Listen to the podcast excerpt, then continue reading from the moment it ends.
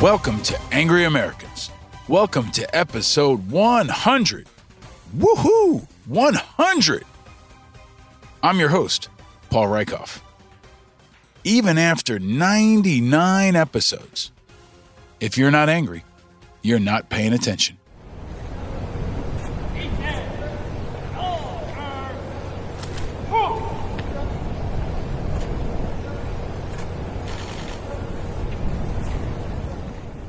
That's the sound of the remains of slain Capitol Hill police officer Brian Sicknick being escorted up the steps of the Capitol, where he would lie in honor inside the Capitol Rotunda. It's a rare honor. Officer Sicknick is just the fifth American in history to be honored this way. Lying in honor is a tribute to private citizens who have rendered distinguished service to the nation. And he certainly did that.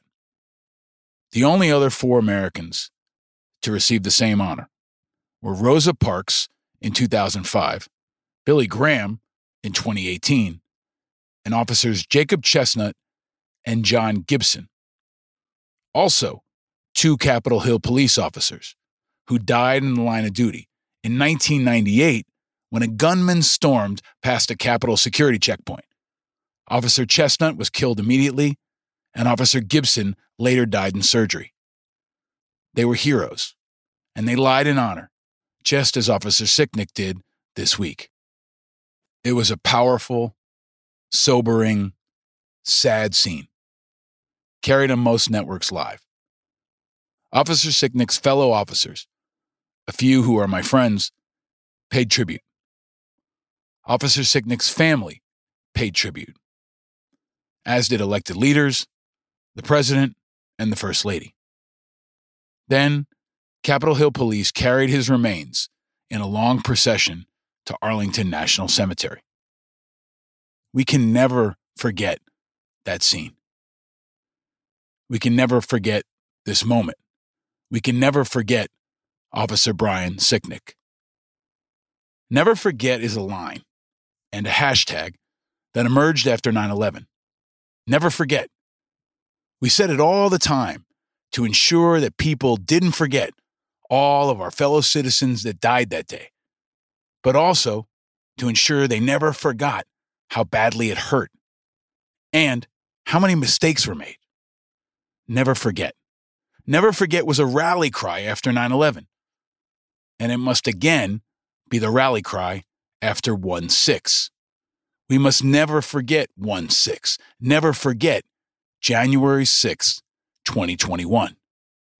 Never forget that on January 6, they murdered Officer Brian Sicknick. Domestic terrorists, traitors, insurrectionists, enemies of the people, enemies of America. Never forget that they murdered him. Before he was a Capitol Hill police officer, Brian Sicknick served in the Air National Guard. Officer Sicknick survived deployments to the Middle East, only to be killed at home by his fellow citizens inside his own nation's capital. Domestic terrorists killed him, domestic terrorists that must be held accountable and crushed nationwide. We must never forget and make sure our leaders never forget. Yeah, I've slept better every night this month knowing that Trump no longer has access to our military and to our nukes. But I'm also losing sleep over the next January 6th because already many in Washington are forgetting.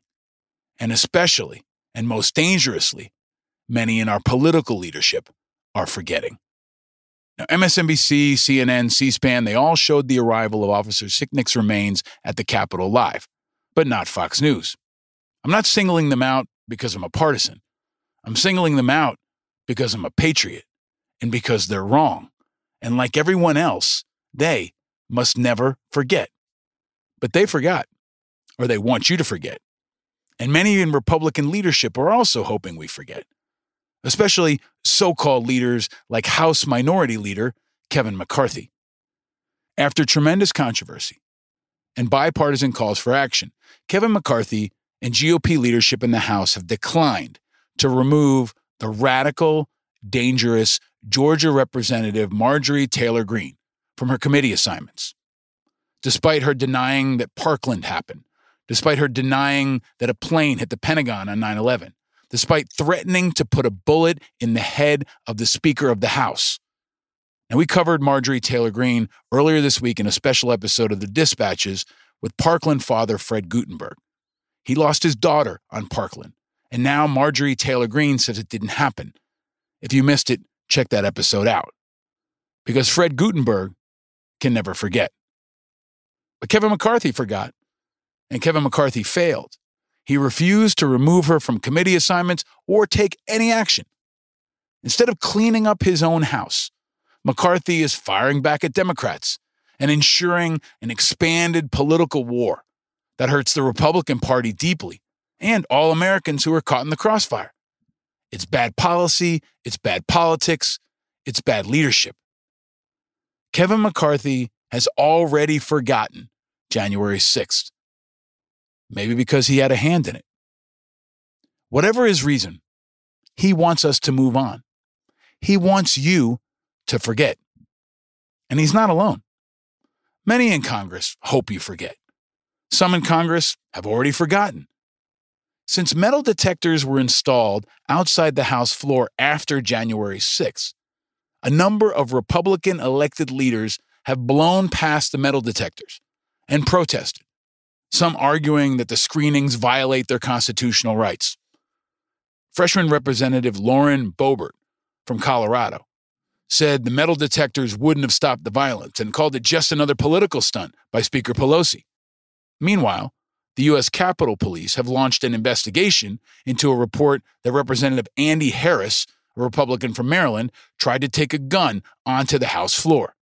They refused to stop at metal detectors in the Capitol and maybe carrying guns. If they tried this crap at the TSA at any airport, they'd be arrested. If they tried this at your local elementary school, they'd be arrested. And if they do it in the Capitol, they should be arrested. But this is not the real world, it's Congress. So instead, the House voted this week to impose a new rule that will fine members of Congress who blow through the new metal detectors $5,000 for the first offense and $10,000 for the second offense. It'll be deducted from their pay. $5,000 for blowing through a metal detector, disrespecting Capitol Hill police, endangering their colleagues, Secret Service officers, and countless others. $5,000 members of Congress that blow through metal detectors a month after a murderous terrorist attack will be fined the same amount that NFL players are fined for unapproved visor tint $5,000. That's what the NFL fines players if they don't have an approved visor on their helmet. $5,000. That's what they'll fine a member of Congress if they blow through a metal detector and try to take a gun on the House floor. $5,000 if one of those members of Congress is a QAnon supporter who's already threatened to put a bullet in the Speaker of the House's head. Many have forgotten. These dangerous, selfish, radical members of Congress have already forgotten about January 6th. They've already forgotten about Officer Brian Sicknick. And they're hoping you forget too. Well, most Americans don't forget. And they don't like leaders or parties who do.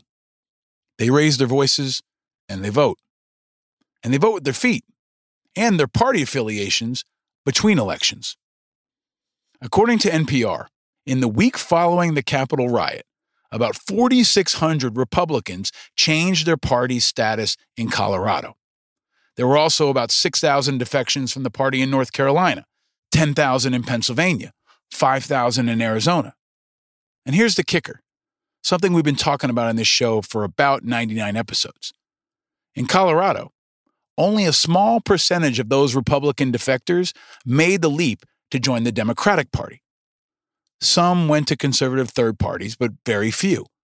The vast majority of those 4,600 people, about 4,200 people, over 90%, switched from Republican to unaffiliated. Over 90% of those Republicans are now unaffiliated. Over 90% are now independent. They join the 40 plus percent of Americans that are fed up with both parties and choosing none of the above. The most powerful political affiliation in American politics, and maybe the fastest growing affiliation in American politics, is no affiliation at all. More and more by the day, angry Americans are independent Americans. And unlike Kevin McCarthy and so many others, independent Americans never forget. And their numbers are growing. Stakes is still high. In this, our 100th episode, stakes are as high as ever before. But this is not the time to rest, or get lazy, or get too tired to try, or to forget. This is the time to stay vigilant. There's still plenty of reason to be angry. But now, more than ever, we need to turn that anger into positive impact and be thoughtful and constructive with our anger. And maybe just have less anger and more independence, more healthy skepticism, more good information, more vigilance, and more voices that can add light to the heat. Voices like our guest in this episode, Sebastian Junger. I know I said I love you. I know you know it's true. I've got to put the phone down and do what we gotta do. Sebastian Junger is a conscience for America. He has been for decades and is again now. He's one of the finest, most effective, most important authors of our time. He's a true defender of our democracy, a keeper of the flame. He's the number one New York Times bestselling author of The Perfect Storm and also Fire, A Death in Belmont, War, and Tribe. He's a contributing editor to Vanity Fair and a special correspondent at ABC News. He's been in the toughest places all over the world, and he's gotten a National Magazine Award and a Peabody. He's also a filmmaker a documentary filmmaker whose debut film Restrepo was nominated for an Academy Award and won the Grand Jury Prize at Sundance. Restrepo is one of the best war documentaries ever made, and it chronicles the deployment of a U.S. Army platoon in Afghanistan's Korengal Valley. We're going to talk about that. After Restrepo, he produced and directed three additional documentaries about war and its aftermath. Which Way is the Front Line from Here premiered on HBO and chronicled the life and career of his friend and colleague, and a man I was honored to know, photojournalist Tim Hetherington, who was killed while covering the civil war in Libya in 2011. And then Sebastian created Korengal, returning to the subject of combat and trying to answer the eternal questions of why men and women miss war. And then he created The Last Patrol, which also premiered on HBO and pulled apart the complexities of returning home from war. It followed Sebastian and three friends as they go up the East Coast Railroad lines on foot. They're all powerful and important and timely. Sebastian's a master storyteller, whether it's in film or in books. He's a master of deeply important American stories. And he also tells stories about what's to come. His reporting on Afghanistan in 2000, before 9 11, profiled Northern Alliance leader Ahmed Shah Massoud, who was assassinated just days before 9 11. The story became the subject of a National Geographic documentary, Into the Forbidden Zone, and it introduced America to the Afghan resistance fighting the Taliban. Sebastian lives in New York City and in Cape Cod, and he's one of the most interesting and intelligent people I've ever been honored to know. His work is always ahead of the curve. He helps us understand the world, and especially America. He explains our history, explores our heart, and predicts our future.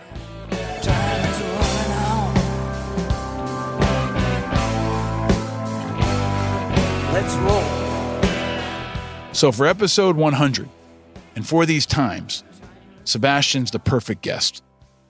This is a powerful conversation with another important, inspiring, and iconic American that shaped America's past, is shaping America's present, and will shape America's future. We explore what this moment reveals about the soul of America. We discuss what true community and true patriotism means. And of course, we get into his favorite drink, his first car, what makes him angry and happy. We also talk about parenting, how to work in a pandemic, and what it was like for him to own a bar in New York City. These are perilous, interesting, precarious, trying times. And this show will continue to dig into it all and continue to evolve, to improvise, adapt, and overcome. Things are moving fast in America, and we need to move fast too. But we also need to slow down and understand where we are, how we got here, and where we're going. There's an old saying in the Army slow is smooth, smooth is fast. So we're going to slow it down with Sebastian a bit so we can figure out how America can move fast to face our threats in the future. It's light to contrast to heat, content to help you through it, content with the five eyes independence, integrity, information, inspiration, and impact. America is at its best when we never forget. And we need leaders who never forget, leaders who understand history, who understand what's important, and especially in times like this, we need leaders who understand pain. Sebastian Junger understands pain, but he also understands its place, and he can help us make sense of it. He can help us ensure that it doesn't overwhelm us. Sebastian Junger is a man who gets it. This week, at that ceremony honoring Officer Brian Sicknick, President Biden visited to pay his respects. He was there to ensure America didn't forget Brian Sicknick and to ensure America didn't forget January 6th. In his presence, in his body language, and in his tear filled eyes above the mask, all of America could see that Joe Biden is a man who gets it. I don't believe in destiny, but maybe Joe Biden went through all that pain in his life so he could help us through ours now. Maybe he can help lead us in ensuring that we never forget. But he can't do it alone. America is at its best when we never forget, when all of us never forget. And this, this, this is the time to ensure that we all never forget. Welcome to Angry Americans, episode 100. Let's roll.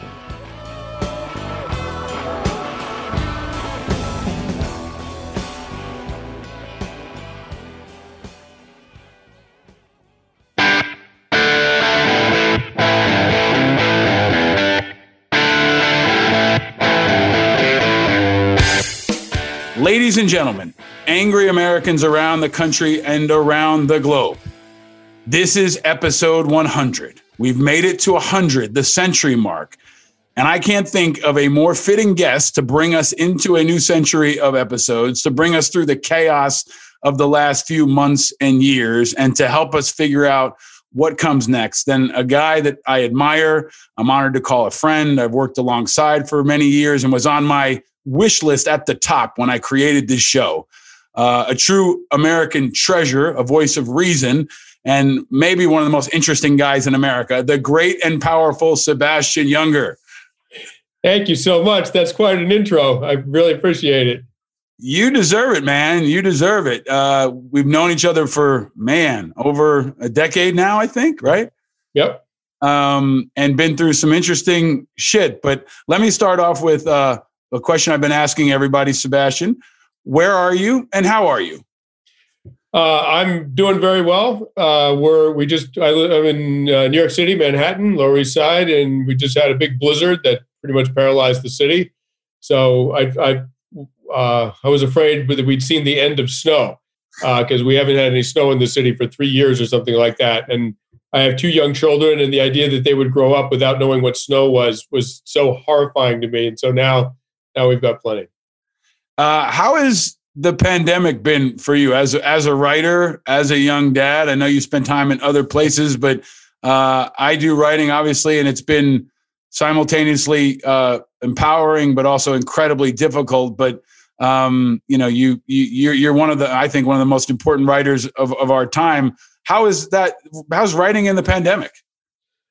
Well, you know, it's a um, as a new dad, it's it, it's really a childcare issue, and and it's um, you know, because of the pandemic, it was it's been really hard, as many parents know, it's been very hard to get safe, reliable childcare because you know contact is dangerous. And um, so I I just you know I just finished writing a book a few months ago, and I compared it to you know writing a book with two young children in the house. I've compared it to writing a book while, while driving a car. I mean, you basically you can grab, grab a few seconds at a time uh, and and you look down to your right and scribble a few words, and then you keep driving. And it's a li- it's a little bit like that. And and my um, my wonderful wife has been just a hero, sort of like uh, you know blocking them a little bit from you know a couple hours at a time, so I can get the work done. But um, it's been really hard, as every family knows.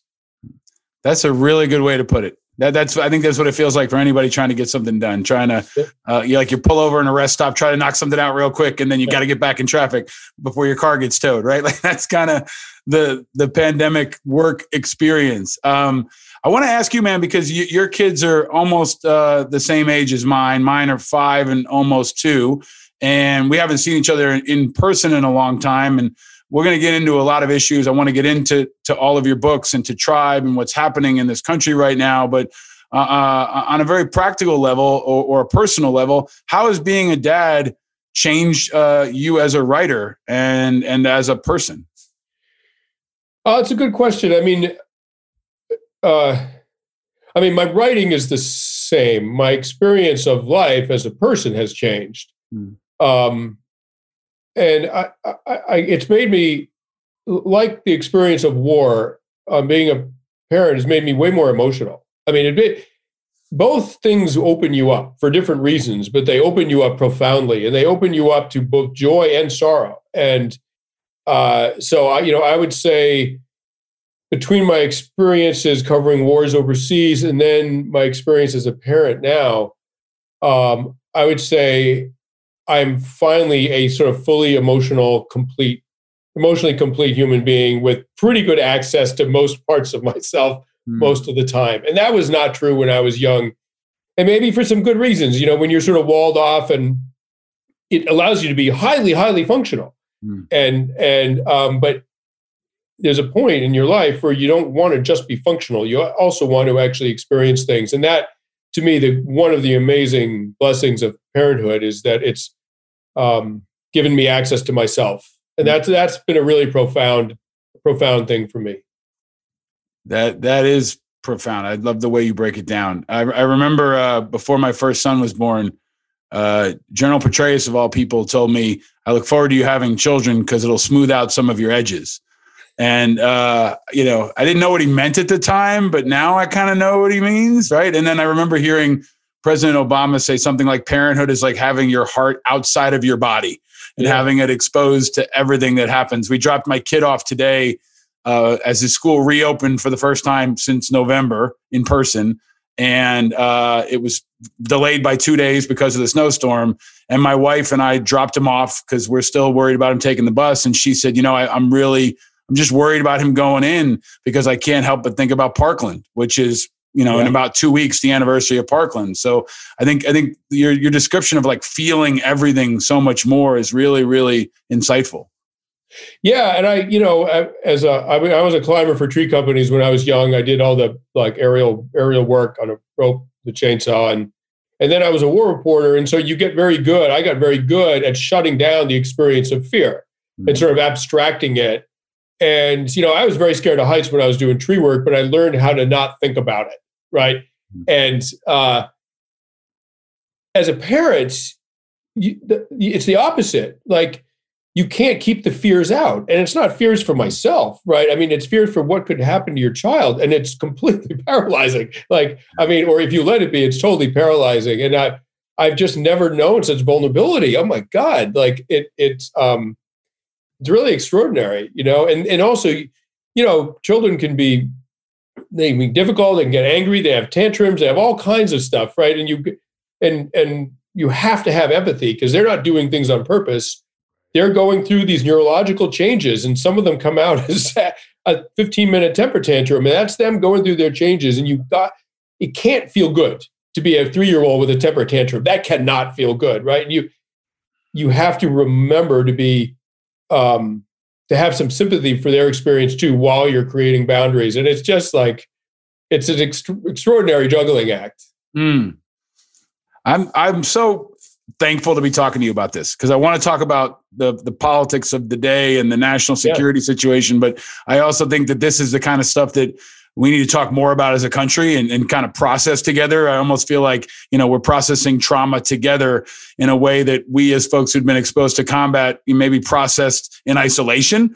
And you've been great about expanding many of these conversations or translating many of these conversations. But we're going through such a trauma as a country and these different phases of trauma and and you know maybe post-traumatic growth, right? This is a term that you've seen thrown around in the veterans and, and military and combat community. But I think it's a really important discussion about uh, how we're feeling and thinking and processing, especially after having a president who didn't help us on that in any level. yeah, yeah, absolutely. And I, I know, I think he's. I mean, look, I, I, I mean, I'm happy to say that I didn't vote for Donald Trump, and I've been a Democrat my whole life. Um, but my heart, in some ways, and I, and I'm, I'm super alarmed by things that have been going on in this country.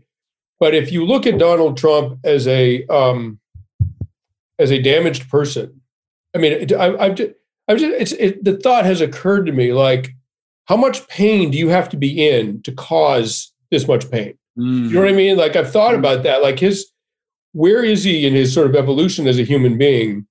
What happened in his childhood? That has produced someone that even some Republicans will say, look, yeah, he's a pretty flawed person. Mm. And I'm like, what happened to that guy when he was three? And I've thought about now because I'm a parent. Yeah. Like, what happened in that home? And I, I've tried to kind of open my heart up a little bit, as much as I abhor, have abhorred his leadership, open my heart up a little bit to like what produced that, because hmm. it can't be fun being him either, mm. frankly. And um, I think if we can all think in those terms about all of us, you know what I mean? If all, if Americans, if we all can think in those sort of empathic terms about everybody, we'll probably get further down the road faster. Hmm. I I I think you're right, and I hope you're right. Um, and you and I have had you know a lot of these conversations over the last few years. I remember having drinks with you around a, a fire in L.A. and in the bar that you ran or were part of in New York City. And uh, one of the questions that we've always had in the show, since it's the 100th episode, I can't go having a conversation with you without asking. Sebastian Junger, what is your drink of choice? well, the truth it's a it's a two part answer. Um, it used to be bourbon mm. uh, and rye whiskey, and um, you know I owned a bar, and when I walked in, I would I would order a double bourbon, or I wouldn't even order it. They would just bring a double bourbon, right? And uh, but I, I don't drink anymore. I haven't drunk in I haven't had a drink in like five or six years, something like that. And uh, so, which I'm happy to talk about if you like. But the, but the short answer is I don't drink anymore, so I don't have a favorite drink. I, I, I actually would, would I'm, I'm trying to wrestle with that. I think like a lot of folks are. I mean, I, I went a couple months earlier this year without drinking at all, and, and I felt great. And uh, you know, I wasn't going cold turkey completely, but um, how, what was it like going through that? It seems like it was almost a part of my process as a writer and maybe other things were a part of my process as a writer and you owned a bar. So just i mean any of that you want to expand upon? I mean, your bar was kind of like a like a clubhouse for a lot of thinkers academics uh, a lot of veterans right? And people who had been combat reporters. It was really an important place i think for us to gather pre-pandemic. So um, yeah. what are your thoughts on all that? Well, I mean, look, bars are a, a, center of sociability in, in communities, and they serve a very very healthy purpose. Um, I mean, I, my dad grew up in Spain and Spanish culture, Irish culture, American culture. I mean, the pub. I mean, I, it's a super important part of any community. Um, and I've definitely enjoyed a drink or two in my life, and I'm glad I did. And I, you know, the, I, you know, I miss it to some degree. I mean, it, it was a, you know, it can be a wonderful thing to do. And I, and I will also say, as a writer, creatively, um, many articles or books I've you know, when you figure out the structure of a book or an article, it's not a methodical process. There's a there's a conceptual leap that has to happen where you can visualize the entire thing in this sort of organic way. And getting to that place in your mind, you don't necessarily get there by sitting at a desk and crunching numbers. Mm-hmm. You have to get there in a different way. And I've many times in my life, I have hit a hit a brick wall with like how to write something and I've taken a notebook and a pen and gone out to a bar and sat there and had a couple of drinks and just free associated. My book War the structure of it, the tripartite structure of it, um, fear, killing, and love, the sort of three emotional experiences of combat, that came to me sitting in a bar in the Lower East Side, um, sort of trying to think in intuitive ways. So, alcohol can be an enormously creative force in a person's life. Um, I'm 59 right now. I got to the point in my 50s where, for a variety of reasons, I just thought I'm just not going to drink anymore. And um, and now I'm you know I'm so used to it. I just I, I forget that I don't drink because I don't even think I just it's just not part of my consciousness. Mm. Can I ask you what bar on the Lower East Side you you came up with the idea for Warren? Do you remember? I don't think it exists. I don't think it exists anymore. I just sort of wandered. Around. I I, uh, I was living in another part of the city, but I had used to live down here and uh, the Lower East Side, and I was just wandering around, and, and I just stepped into a bar. I don't know which one it was. I, it was on uh, it was on Rivington Street. There's a lot of them down there. Like I, I wrote my book uh, and the low and was living in the Lower East Side at the time, and I felt like it was it, it was uh it should have got like an editing credit in my book or some kind of creative input yes. credit because it was right. a place where it was kind of like so rich with the history of and and, and vibe of writing. Um, but let me ask you another question, Sebastian. I've asked of all of our guests. When you go in the way, way back machine, when you were growing up, um, probably before you were doing tree work, Sebastian Junger, what was your very first car? Uh, it was a it was a Datsun station wagon.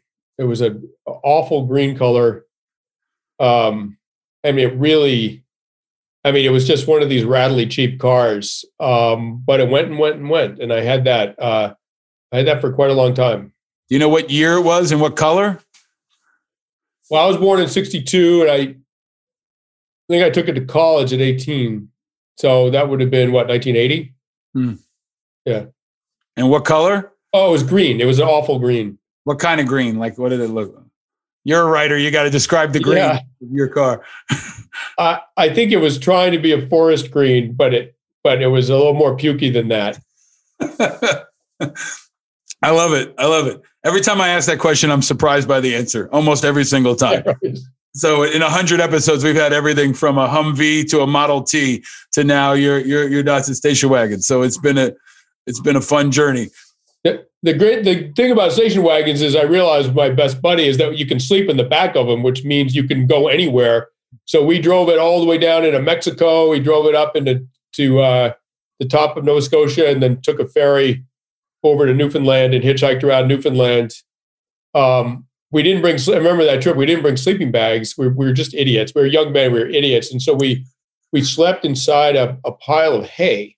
It was so cold. It was June in northern Newfoundland, and uh, we we piled up a bunch of hay and stuffed it underneath some plywood and and slept behind a uh, behind a pub in St. John's, Newfoundland, in a in a it squirreled away in a bunch of hay. Like that was that's where my Datsun station wagon got us to.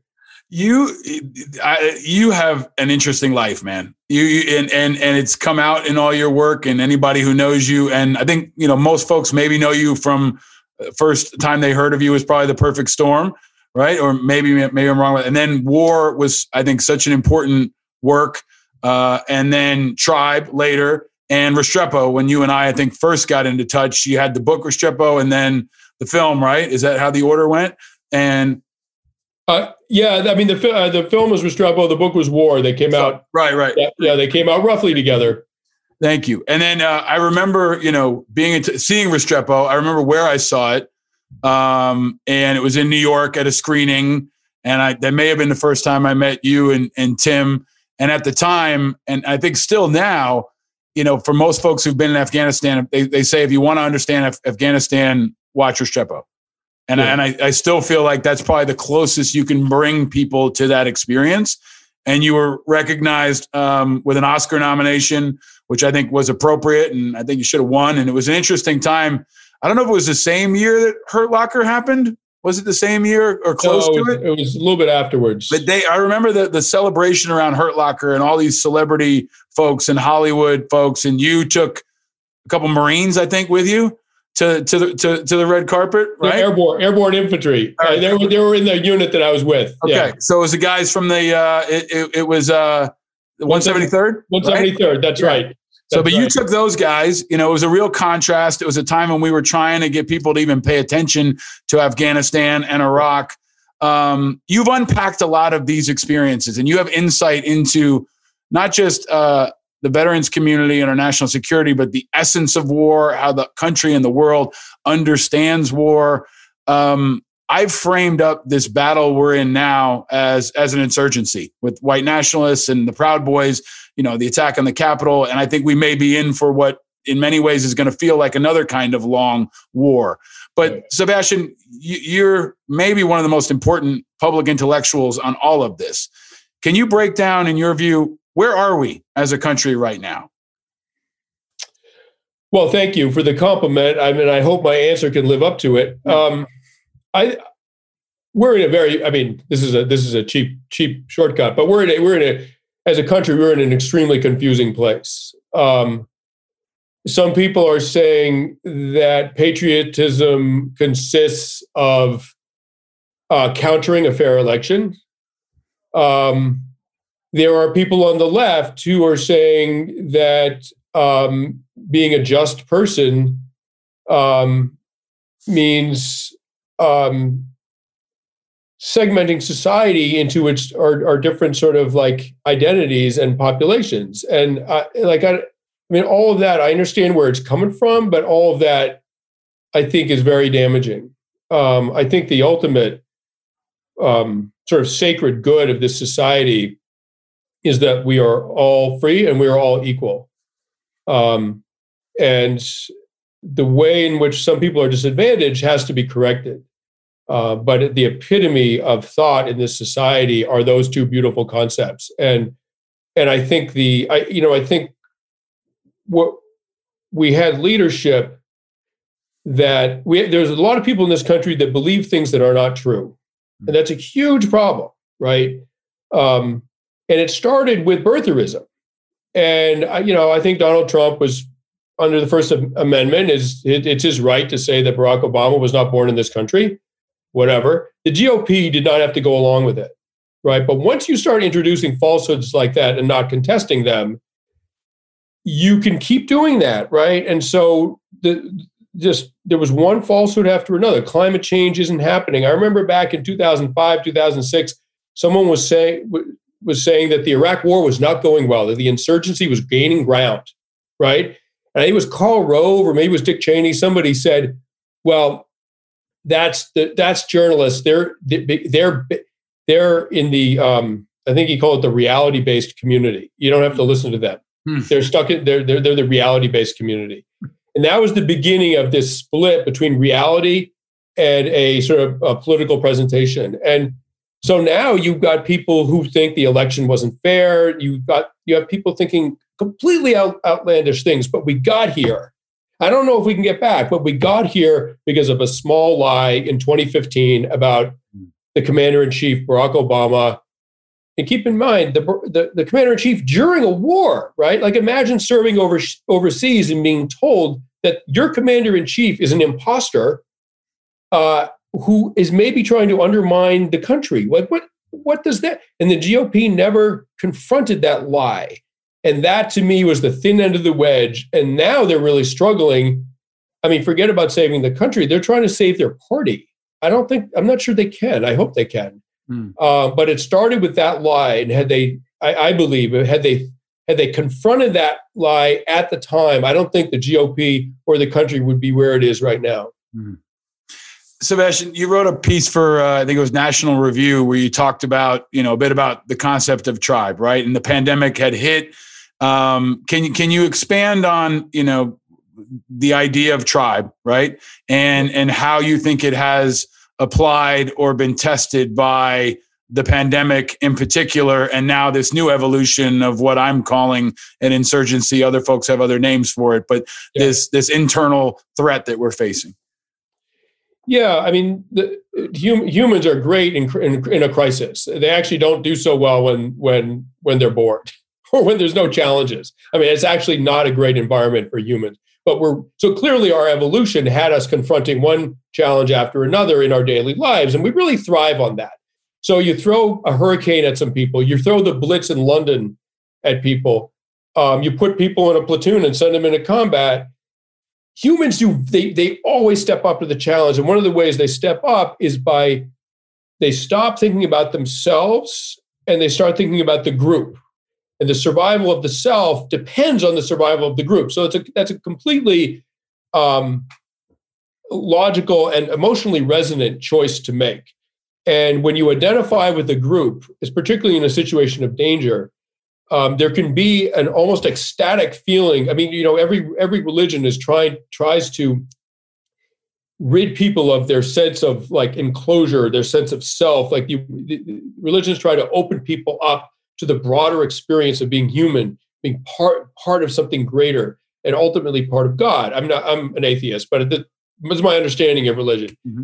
So a crisis can produce that. You're part of this group, right? You don't matter, and that can be an ecstatic experience. And um, so during what they found is that during um, during the Blitz in London, psychiatric disorders went down during the bombings. Uh, depression, suicide, all those things went down during the bombings and then back up when normalcy returned. The problem with the pandemic is that the thing you have to do to protect your community is to not be with them, mm. right? Usually, strength and protection and safety come from being with other people. Try going camping with six people. You'll sleep great at night. Go camping alone by yourself in the woods. You will not sleep great at night, right? That's the power of the multitude. And the, the, uh, the tragedy of the pandemic is that the greatest act of affiliation we can have for our community to protect them and ourselves is actually not be with them. It's, it's completely unhuman. Uh, and yet it must be done. And I, you know, I think that has psychologically destabilized the country enormously mm. understandably. Mm. Um, and then along came um, a lot of conspiracy theories. Along came the, the election. We all knew this t- turmoil was coming. I think we've all known it for, for several years that if Donald Trump lost the election, it was going to be a bumpy ride. I think we all knew that. Um, and now here we are. It is a bumpy ride. I think we're going to survive. But it, my God, I mean, how many things can you pile on one country at once? I think it's not a coincidence. I think they are triggering each other, in fact. Um, Sebastian, can you you you've been to I don't know how many war zones. Um, you've seen various evolutions of combat and war and, and trauma.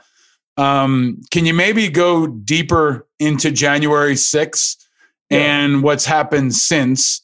Um, you know, you, you've even created a nonprofit uh, RISC, right, to help journalists um, be prepared for medical emergencies in a, in a, in a combat environment, right? Help me if I if I mis- yep. mischaracterized that, but I thought it was really forward thinking. Um, but we're watching January 6th and we're seeing what unfolds next. You've seen different parts of this story before, but maybe never assembled like this. What are you seeing on January 6th and afterward and ahead? Yeah, I mean, but and first of all, let me just say that I mean, I studied anthropology in college. There's a lot of evidence, a lot of research that about 50% of our political belief has genetic origins. In other words, there is DNA associated with conservatism and liberalism. And so they both are both ways of thinking about the world and about our community are clearly adaptive, helped our ancestors survive about 50% of the variance is genetic, 50% is, is learning. If you grow up in a liberal conservative household, you're likely to adopt those norms.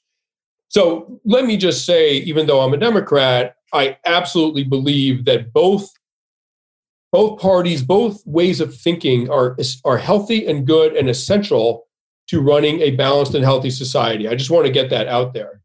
Um, what's what's not healthy is the idea that you can achieve political ends through violence. So if you if, if you do that, you are a terrorist, right? If you use violence to achieve a political end, you are a terrorist. If you use violence to achieve a political end and you're associated with the government, you're a fascist. Right? Those are the two words, right? Though neither thing is democracy, right? And it, there is a rather bright line there um, if you think the election was um, quote stolen in a in a democracy, conflicts are adjudicated by the courts. And if the, you know if the state charges you with dealing drugs and the court convicts you, you are a convicted drug dealer, whether you like it or not. That's just how it works. Well, likewise, with this election, recent election, the courts overwhelmingly upheld the results, uh, as did many Republican um, figures in our in, in the Trump administration.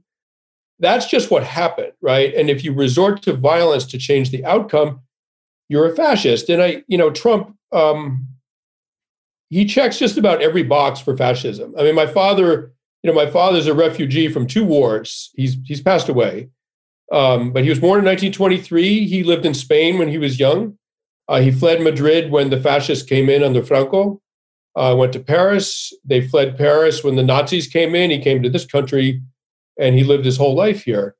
Um, you know, fascism is the belief that you know, you know, basically you can unite all the um, levers of government under one uh, under one party, under one person, and everything within the government is at the disposal of that person. The, the, intelligence services, the security, uh, the Justice Department, like all of those things, their job is to bolster the power of this one person. That is fascism. And uh, it's associated with a huge amount of violence. And what I saw on January, to get back to your question, what I saw on January 6th was the incredibly disorganized, inept, wrong minded beginnings of a group of people thinking that they can change an outcome with violence and hmm. intimidation. Mm. Um, that's fascism. That's not America. It's not democracy. It's certainly not freedom. Um, and I think it has to be dealt with um, in a very, very direct way. I think the government's trying. I think the GOP just. I think the GOP can save itself by calling that January 6th what it was, which is a fascist attack on our freedom. Mm. And simultaneously, you've got uh, you know Adam Kinzinger and Liz Cheney trying to fight from one side, and then you've got uh, Marjorie Taylor Greene on the other, right? And and Matt Gaetz, and and there's this internal political conflict coming or happening and unfolding. Um, but you said something I thought that was really important. You said the beginnings of. So I and Malcolm Nance and others we've had on this show are you know, have said this. That was not an event. This is kind of a new normal. Um, um, can you talk about what you see, knowing, you know, you know, probably the, you know, have an insight into what the oath keepers are like, what other elements of this country yeah. are like. You've been you're the, I don't know a guy that's been more uptown and downtown across America than you. Um, if this is the beginning, what what comes next? What does it look like? And you mentioned it a little bit, but what do we do to to stop it or fight right. it? Well, yeah. What I would say is in Spain in the 1930s, the reason the fascists won and democracy lost was because the military sided with Franco. The military sided with the fascists, mm-hmm. right? Uh, as did the Catholic Church. And between the church and the military and the um, sort of in, in, the industrial power keepers in that country, it was an unstoppable force, and they and they they they, they took over the country and ruled it as a fascist state for decades in this country, thank God, the military is is neutral. It's professionally neutral, right? I mean, it's it's ingrained. Its neutrality is ingrained, and uh, you know, once in a while, you get someone who in the military that sort of follows their personal political instincts, but for the most part, it's completely neutral. So, the end of the day, I don't think militarily this fascism in America is going to go anywhere. I don't think that oath keepers I mean, it was amazingly inept that January 6th. I mean, my God, if that, you know, a disproportionate number of those people were ex military, if that's their best effort, good God, we're going to be fine because that was pathetic, right? But it was dangerous and it was demoralizing and disheartening. And, you know, I think you have a, what, 30% of the of Republican voters believe the, the, the lies of QAnon? 70% think that the, the election was stolen. If you have an entire party that believes things that just are demonstrably not true, what you have is a crisis in the GOP. I think the rest of the country, which has the military behind it and rationality behind it, I think the rest of the country is going to sort of be okay. But I am sort of wondering what the GOP is going to do with itself. And we're finding out right now. I mean, the sort of war between Greene and and and Cheney, it's splitting it's splitting the party in half. And um, again, I, I think it started with that stupid lie about where Barack Obama was born. And I think had the GOP confronted that lie at the time, they would not be in this predicament. but here they are. And the sooner they start telling the truth, the sooner they're going to be what the truth shall the truth shall set you free. Right? I mean, that's um, anyone who's gone to church knows that sentence, right? So go for it, guys. The truth will set you free. It's time to today is the time to start. Mm.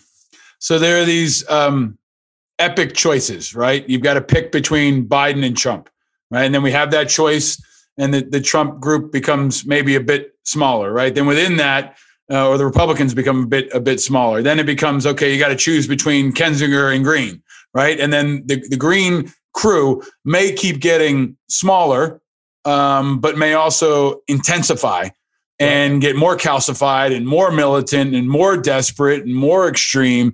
And that that in my experience has been how things tend to unfold. And this idea that Trump was just going to go to Mar-a-Lago and shut up and play golf is is a fantasy. Like even if he's gone just like in Iraq after Saddam, you have Muqtada al-Sadr, you have other evolutions of this ideology that will continue. And one of the things we've explored in the show, Sebastian, is anger right? Yeah. And and we've tried to to get ahead of this curve a long time ago and say people are angry about a lot of things. School shootings, snow, taxes, um, you know, a lot of things that that maybe they're right to be angry about. That's a part of this country, but what you do with it is the key, right? And we try to turn it into positive impact. And I'm going to explore that more in the next 100 or 200 episodes. But as we come to episode 100, the question we've asked everyone is Sebastian Junger what makes you angry? Um, good question. Uh,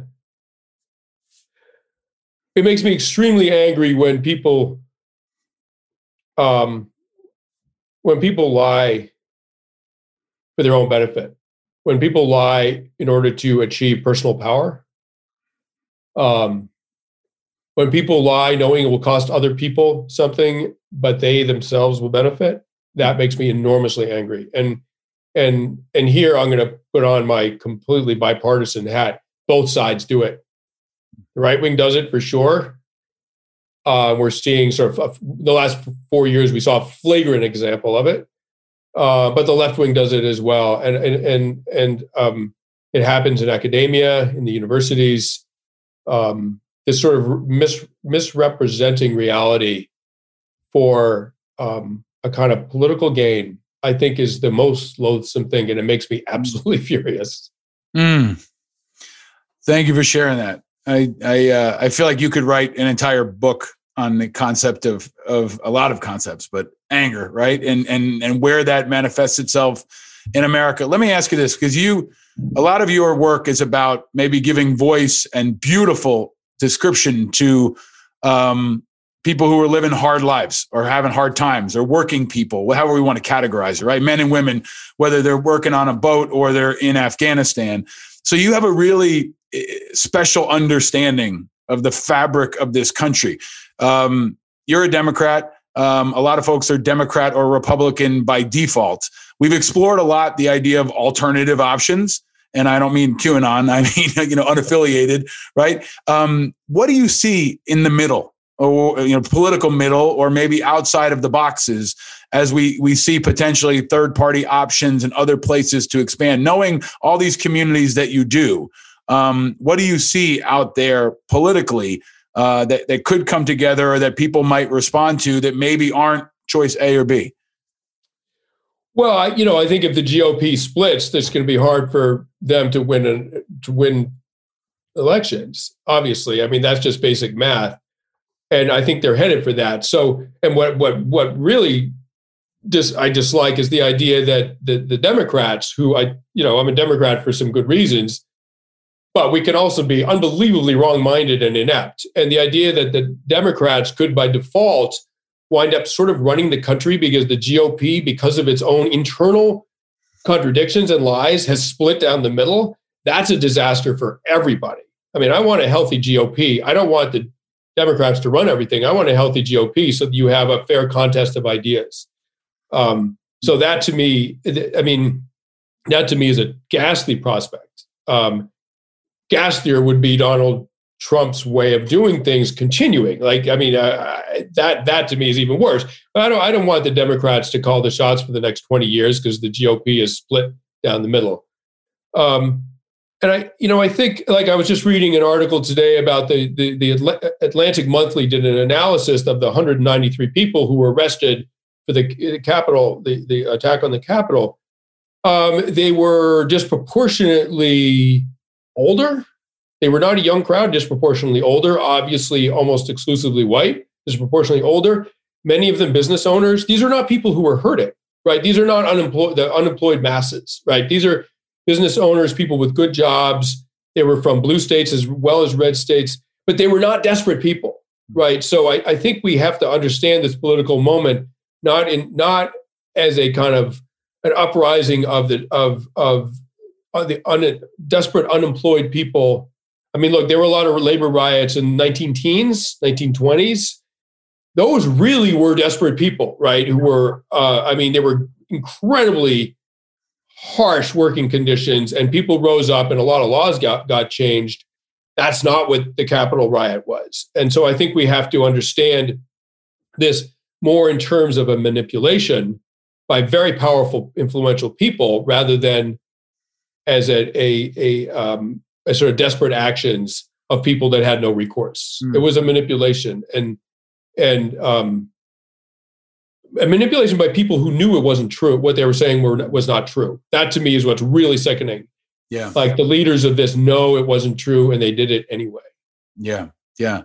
You know, th- there's been a lot of uh, comparisons to you know what would have happened if the black lives matter protesters did this right that's the easy thing i think that the media right. is covering but they have a, a loss of a sense of history they forget the bonus march right they forget what happened when a group of veterans marched on washington and were crushed and killed by their own military like that happened outside the capitol on you know in in the cap but not in the building right those guys were organized, were veterans, had you know real, I think, uh, reasonable gripes about what was going on, and they faced a much more harsh response.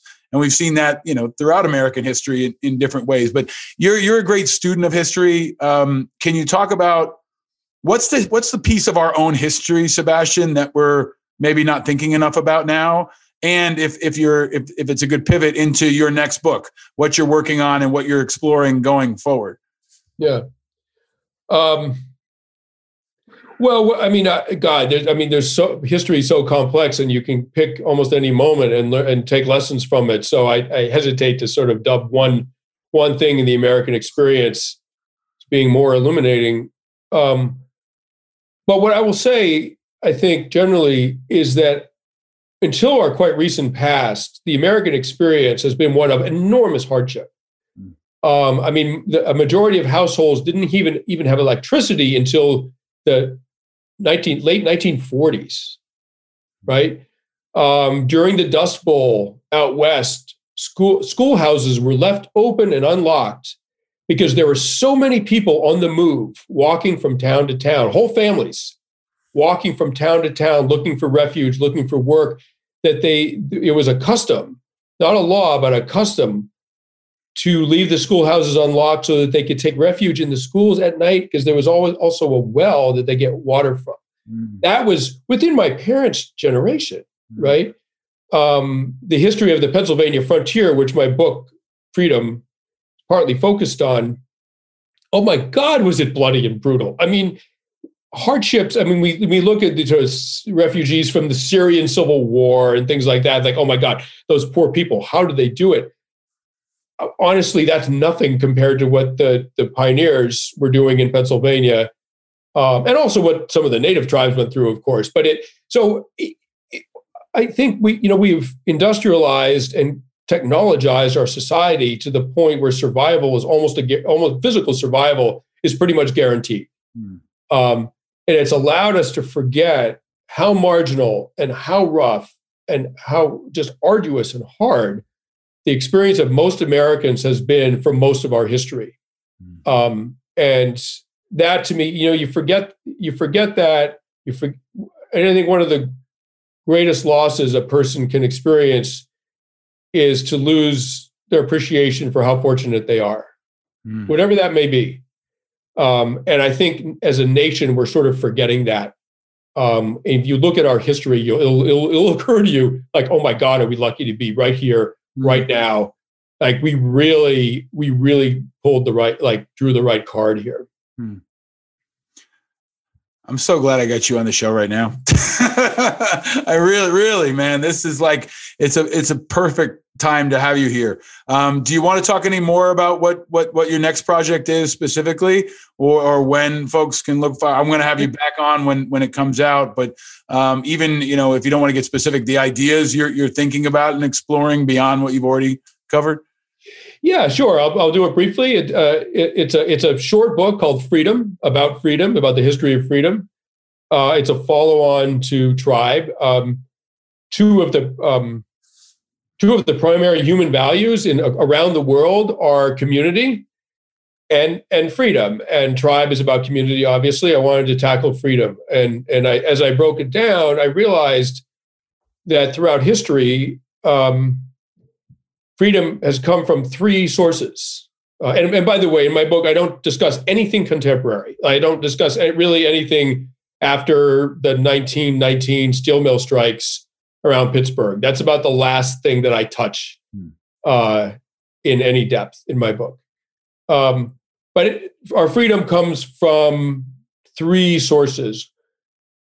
Societies, groups of people have maintained their freedom by being very mobile so, for example, the Apache were free of government of white control for 400, almost 400 years because they were poor and they were mobile. The Pueblo societies in the Southwest got rolled up by the Spanish almost overnight. They were wealthy, but they were tied to their towns and they just got destroyed almost immediately. The Apache, who were poor and mobile, remained free until the 1880s right? My grandmother was born in 1900. I mean, they almost made it to within my grandmother's lifetime. Mm. And they, they did that because they were mobile. They just, US cavalry just could not catch them. Mm. Um, in fact, they were so good at evading um, the military that papers have been written comparing the Apache to the Taliban. Because, of course, the Taliban have out, sort of outrun and outwitted the US military um, because they're mobile right? That was one of their main assets. So, but if you can't, if you can't outrun your your oppressor, you're going to have to outfight them. And um, one of the unique things about humans, both at the individual level and at the group level, is that the smaller entity, the smaller individual or the smaller group has a perfectly good chance of beating the larger individuals. Like in chimpanzees and every other animal species, the largest male sort of wins the fight, right? That's not true with humans. Mm. And for some very complex physiological reasons that I go into, but it's also not true for insurgencies versus larger militaries. If the largest male or the largest group always won, there would be no freedom. And effectively, there would be top down hierarchies, just like chimpanzee society. Uh, the world would be run by fascist megastates where no rebellion or insurrection could survive. That's not what human history is, thank God. Um, and then finally, if you can't outrun them and you can't outfight them, you're going to have to outthink them. Hmm. Uh, that's what um, that's what the Irish did against the English uh, after the um, the uprising in 1916. That's what the labor movement has done in this country. The civil rights movement. It's been a matter of enormous physical fortitude and courage, but also profound thought. And and so my book is divided into running, fighting, and thinking. I love it. I can't, and we, we all need more freedom right now. And we, I think yeah. with this, I, I think this book is going to be coming at a really important time. Uh, everything you do is is important and timely, but also you've been uh, you've been kind of shepherding us through some really challenging times in this country before, and I think the country is going to need you even more ahead. You've also been through a lot of shit. Like, you know, you've covered a lot of really hard stuff. You've been through a lot of hard stuff and you still stay positive and you and you inspire others and you give back. So I want to ask you, Sebastian, a question I also ask of all of our guests. Sebastian Junger, what makes you happy? Um, I mean, honestly, I'm I'm at my happiest when I'm when I'm doing something when I'm succeeding at doing something I didn't think I could do. Hmm. and when I'm with other people that I love or even people I feel connected to. I mean, those two things, like to me, are they're, they're almost like drugs. They make me feel so good. Mm. Um, and if I can get them together, And I think that's what a lot of guys experience in combat. They're with guys, they're, they're with other people they care about, and they're doing something that they think they might not be able to do, but they're doing it. They're pulling it off. It is totally intoxicating. But of course, you don't need combat for those experiences. They happen every day in people's lives. They're beautiful, and th- those are the things I'm I'm continually searching for. Amazing. Is there anything you recently learned how to do that you didn't think you could do? Like I could see you being like a secretly a master at yo-yo or like origami or so, is, or is it? uh, I well, you know, I started boxing a few years ago, and uh, um, I'm not even sure I'd call myself decent, but I'm a hardworking boxer. Uh, and I've always wanted to learn accordion, and so I started playing accordion, and uh, I sort of taught myself. That is one hard instrument, by the way. like uh, but I'm really proud of myself. Like I'm pretty decent now, and I did it myself, and it's one of the joys of my day is picking up my accordion and playing. That is amazing. Like I, I'm, I did not expect that. My grandmother actually played accordion, uh, and then my mother was taught it as a child. It was like something that was in the Hungarian community, I guess, and somehow my mother you know, ended up with an accordion in her hand at some point, and it is incredibly difficult, yeah, uh, and increasingly rare instrument in our yeah. time. Right? Yeah, you, I mean, you play the melody with your right hand, and you need to run the bass line with your left hand. So you have to have this left hand, right hand independence, which for the aging male brain, let me tell you, that that's a tough ask. But I've, I've I, you know, I'm, I'm getting it. Like it's, it's, it's, and I think it's probably pretty good for you. I love it. All right. Well, I've got to quickly give you some some gifts virtually. We can't do this in person, um, but you know we're going to send you some some Angry Americans gear, which is going to be on sale uh, for the next awesome. couple of weeks. Uh, some super comfortable Tommy John lounge pants, which you can nice. wear when you're writing or playing your accordion. Uh, you got a bottle of Uncle Nearest whiskey that you can give to someone else. Nice. Look great, at that. Awesome. Great story. Great mission. Uh, if you and Jeffrey Wright haven't done something together, I feel like we should make that happen because he introduced us to that. And you guys, if you don't know each other, you need to hang out. There's some powerful shit will come I'd out. I'd love to. I'd love to. And then the uh, the question that started way, way, way back is our our peeps question. Uh, Easter is again coming soon, but it's totally uh, independent of that. There are three colors of peeps, Sebastian: uh, yellow, pink, and blue. Which color would you choose, and why? I'm not sure what peeps are. Is that? Ah, wow. Okay, I got it. the the yellow uh, marshmallow candies from. Oh, right. Yeah. uh, gotcha. Gotcha. Um, uh, yellow, pink, or blue? Yellow, pink, or blue? Uh, oh God, I think I think I'd pick yellow because they're not pink and blue, and pink and blue seems like that's male and female, and I don't want to. I don't know. I I feel I, I, feel like there's no right, an- no good answer. I, there's I'll no wrong with, answer. There's no I'll wrong go, answer. I'll go with yellow peeps. There you go. There's no wrong answer, and, and, and everything that you say especially right now, is exceptionally valuable. I really mean that. I mean, you, I, I, want, I want America to hear from you every day. If you, you know, if you want to start a daily radio show or podcast, I'm all in to help in any way I can because you've helped me make sense of the last few decades, and I know you'll help me make sense and learn more about myself and our country and our community. So. I am just incredibly grateful for your leadership and your sacrifice and your fortitude uh, and and your talent. Um, you don't have the bar anymore, but maybe when this changes, we can uh, all get together and box and play accordion and eat some peeps. okay. Awesome. I look forward to it, man. All right. Thank you. The great Sebastian Junger, thank you for all you do. Look for his new book coming up. Read and watch everything he's ever done. He's truly uh, an inspiring and important and iconic American. Thank you, my friend. Stay vigilant. Stay frosty. Thank you. Take care.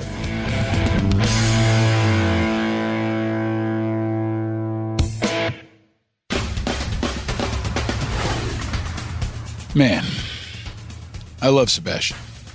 That dude represents the best of what this country's all about. He's adding light to the heat and making us all smarter. And I'm serious about the boxing, the accordion playing, and the peeps. We need things to look forward to to help us through this winter, through the pandemic, and through the storms. So keep breathing, keep breathing, and let's all do this again now. Come on. There we go. That's it remember to breathe.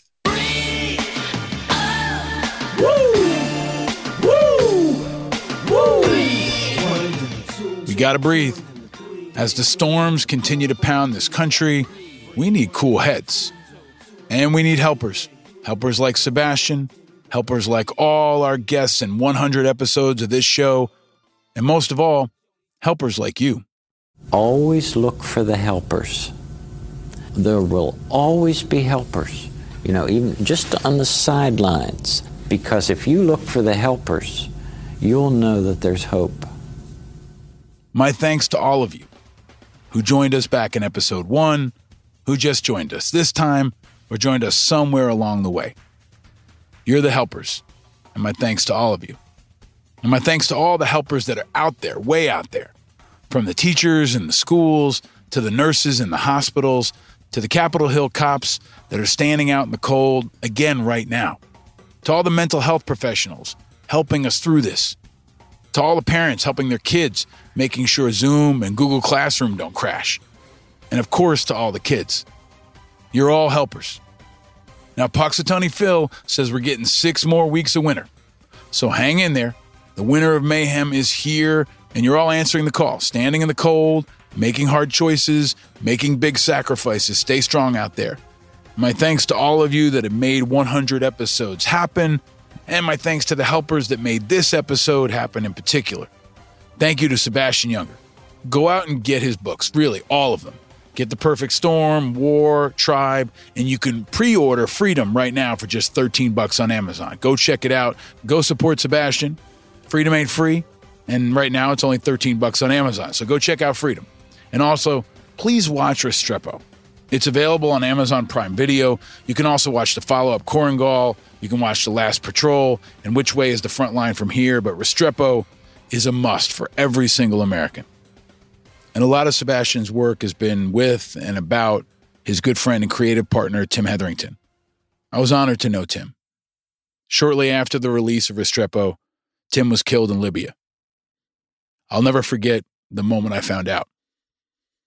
I was sitting on a plane on my way to Los Angeles to an event where we would be honoring Sebastian and Tim. We got an email saying that they wouldn't be able to make it to LA, and instead, that Tim had been killed. But Sebastian's work is about telling the stories of so many people, including Tim's. Tim was always a helper, and Sebastian carries on the legacy of Tim and so many others in all that he does. So be a helper, check out the work and share it. And my deepest thanks again to Sebastian. And of course, my thanks to the Righteous Media team that helped us get to the big 100 Mighty Mercy Rich, creative Chris Rosenthal, brilliant Bill Schultz.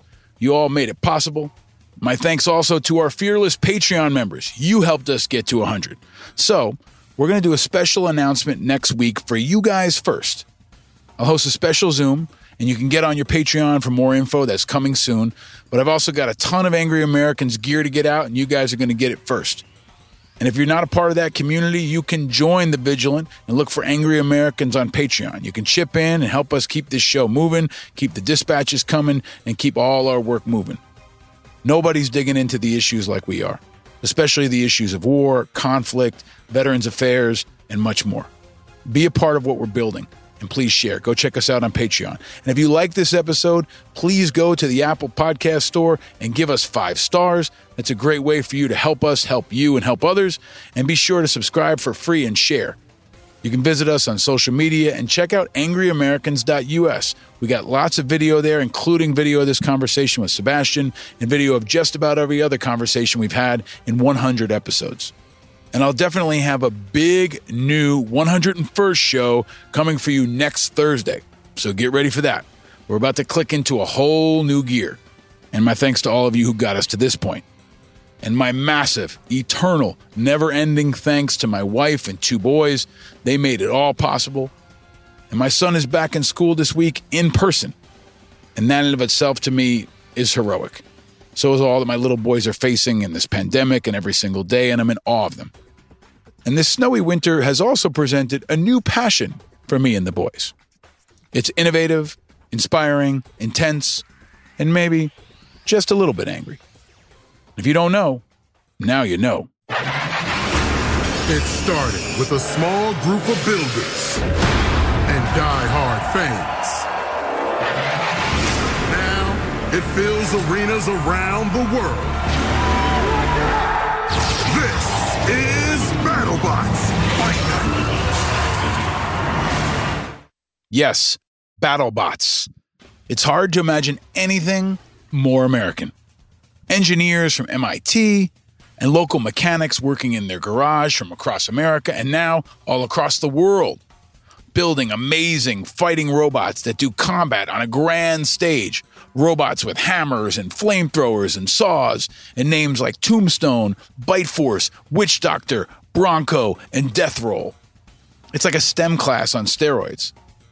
Now, it's been around for 20 years now. 20 years. And yes, it's awesome. And yes, it is educational. And maybe it's the best show ever for a snowy day marathon. So, yes, my boys and I are hooked in a way we haven't been since we first found Monster Jam. So, my thanks to BattleBots and to Faruq, Chris Rose, Kenny Florian, and the entire crew over there for the inspiration. BattleBots is American ingenuity at its best. And it's the kind of ingenuity we can hopefully be known for again in the days ahead. As we continue to do things like send people to space with NASA and SpaceX, have GM committing to building exclusively electric cars by 2035, and working to defeat the virus. American innovation and toughness is something Sebastian has explored in all his work.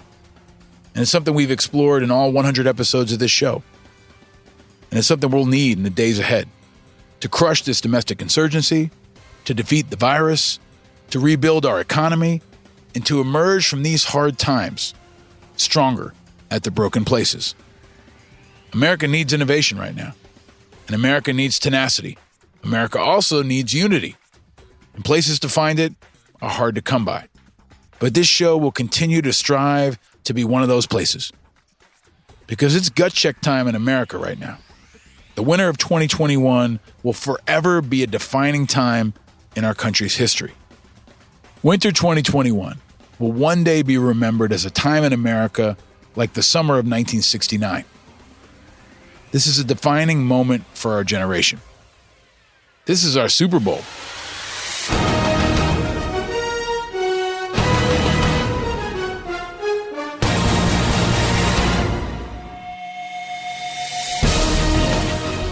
America has to step up and rise to the magnitude of this moment and will adapt, improvise, and overcome on the show, within righteous media, and as a country.